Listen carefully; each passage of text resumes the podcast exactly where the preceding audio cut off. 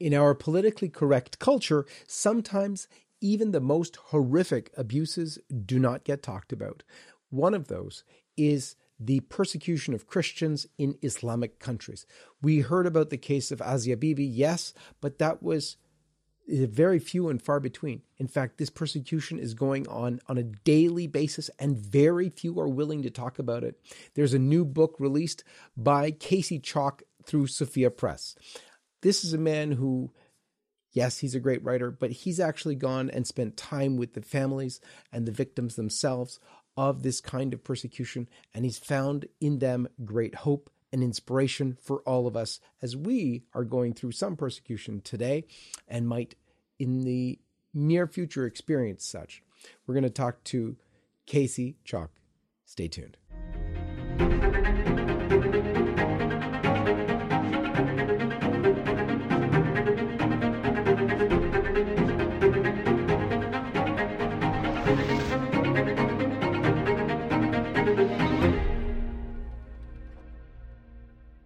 Casey Chalk, welcome to the program.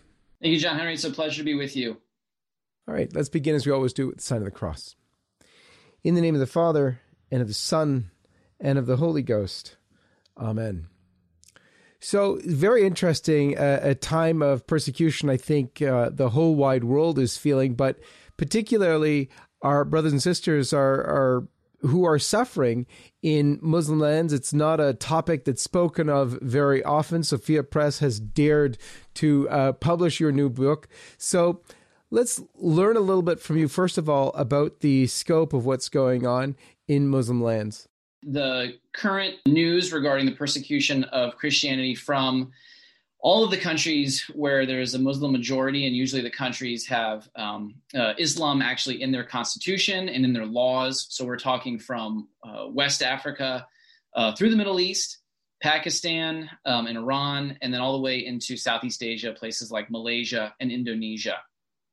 Um, a lot of these countries, not only are they explicitly uh, Muslim, but they uh, have various soft and hard ways that they uh, persecute and coerce Christian minority communities. So, for example, in Pakistan, which is the country I focus on the most in my book, uh, the blasphemy law would perhaps be the most egregious example of uh, persecution of Christians. Basically, the way that this is used often by Islamic hardliners is um, to uh, accuse Christian minorities uh, of having committed blasphemy against Islam, the Quran, um, uh, Muhammad, and uh, and then they can be prosecuted under Pakistani law, and uh, the penalty can be as severe as death, um, which was the case for the um, uh, very famous Pakistani Catholic or Christian um, Asia Bibi, um, who was actually on death row for several years before uh, there was enough international outrage regarding her case, including uh, thanks be to God, Pope Benedict mentioning it. Um, from Rome uh, that we were able to, uh, you know, get her out of Pakistan, and she has been since repatriated to Canada. Um, but like I said, the problem goes far beyond Pakistan. Um, and uh, yeah, it, Christians across the Muslim world are experiencing daily threats um, just simply for living their faith. Asia Bibi's case was very public, but that's one of so many cases, but yet they're very rarely heard about. Maybe you can give us your take on, on why that is. Well, I think some of it has to do with the nature of the media.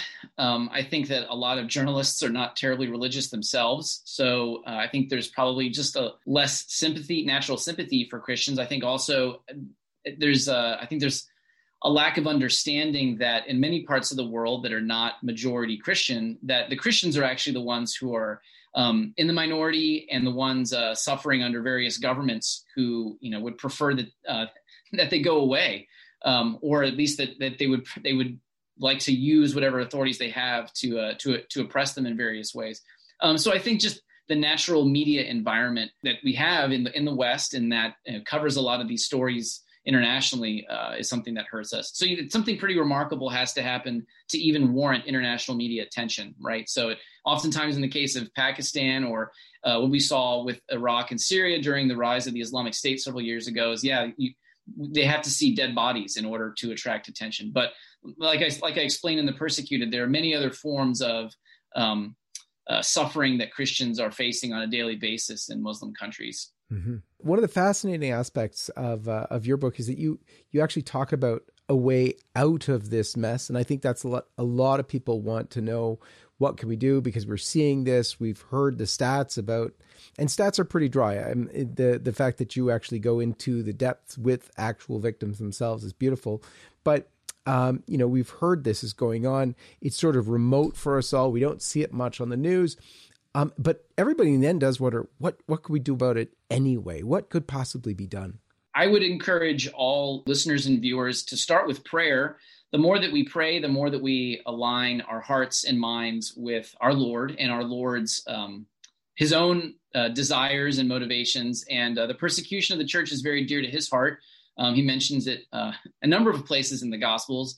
But what that also does is it helps us to start to inculcate a feeling of, uh, of sympathy and a, and a, yearning to see justice done um, and uh, comfort and care and uh, the alleviation of, of suffering for these persecuted Christians. Um, and, uh, and, and, prayer really does work. Uh, as I talk about in The Persecuted, there are a number of examples where my family, uh, while we were living in Thailand, working with a lot of these um, persecuted Christians, and these fa- and these families who, I mean, they put Muslims and Ramadan and the fasts to shame in terms of the amount of uh, intercessory prayer um, and fasts that we are, they are willing to do, and uh, and it works. They, I, I have, uh, there's as I explained in the story, we've seen some remarkable things happen with some of these Christians being able to get out of harm's way um, and being repatriated to the West. But um, beyond prayer, um, certainly financial support is always welcome. There are many international organizations that focus on the plight of um, persecuted Christian minorities in, in, Muslim countries. The USCCB has uh, an entire, uh, you know, arm dedicated to this, as does the Knights of Columbus. The Barnabas Fund is another one. It's not Catholic, uh, evangelical, um, but the thing I love about the Barnabas Fund is that, uh, like my like my book, they provide a lot of stories about individual Christians and what they're encountering, so that it makes it real um, you know, for people living in the West uh, and brings it present to them. People might wonder how can this continue? A lot of people have spoken about this in the past. It's, it's not so much now, and, and it's become sort of politically incorrect, perhaps, to to to speak about this. But um, you know, we have had this in the past. We have had, uh, you know, even Pope Benedict call it out in a major way. Um, how can this just keep on going with no stop? To some degree, I think that foreign policy uh, and the foreign policy objectives of the United States works against us. I mean, look at a, an example like Saudi Arabia, a major uh, U.S. ally, um, where it's it's illegal to be a Christian, right? And if you were to try and convert to Christianity, um, you would be imprisoned, if not executed. Um, and that's the case for many of these countries. Um, so I think you know, as long as the West uses the kid uses kid gloves with many of these Muslim regimes this is going to continue. And uh, I, th- I, think some of that also just speaks to um, the nature of many of the most dominant strands of Islam in the world today. Um, in in uh, the South in Saudi Arabia it's Wahhabism, and the, they uh, the Saudis have spent a lot of money funding madrasas around the world, not only in the Middle East but even far flung places like Thailand and Malaysia and Indonesia. Um, where, so this more extreme brand of Islam um, has become, you know, very popular across the Muslim world.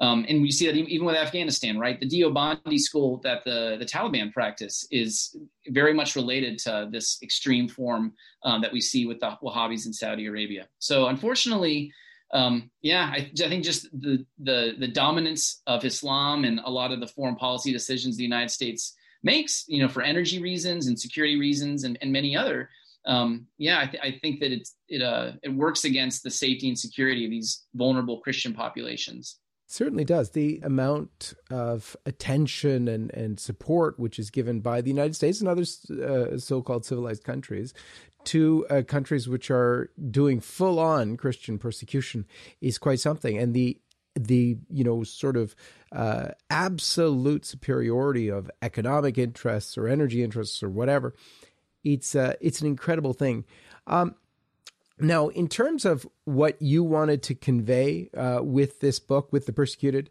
what was your main message you wanted to get out? I think sort of what you hinted at, John Henry, which is that first off, I just want to raise awareness regarding this. One of the stories I talk about in The Persecuted is when uh, Representative Chris Smith of New Jersey, who uh, is a, a, devout Catholic and a great advocate for persecuted uh, Christians around the world, um, when he raised this during a subcongressional uh, uh, when a, a, subcommittee for uh, for Congress, um, Ilhan Omar, which was all she's also a member of that committee and a, a, a Muslim.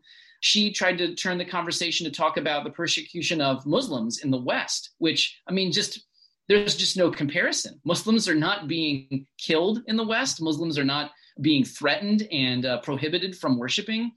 Um, so we need, you know, our representatives uh, and uh, and media to know more about these stories and to understand the severity of the problem.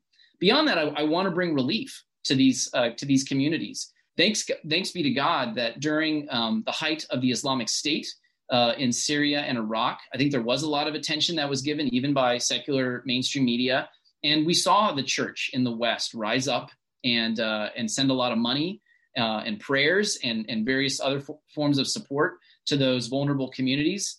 Um, I'm very grateful for that. I would like to see more of it, especially um, with Pakistani Christians, because their stories I, th- I think are uh, are so rarely told. Uh, like you you know, like you said with uh, Asia Bibi, like I mean that was that was a rarity to have that much international attention. So I would love to see you know uh, governments, media, and uh, and our and our churches care more about these stories and and take the appropriate steps to alleviate their suffering.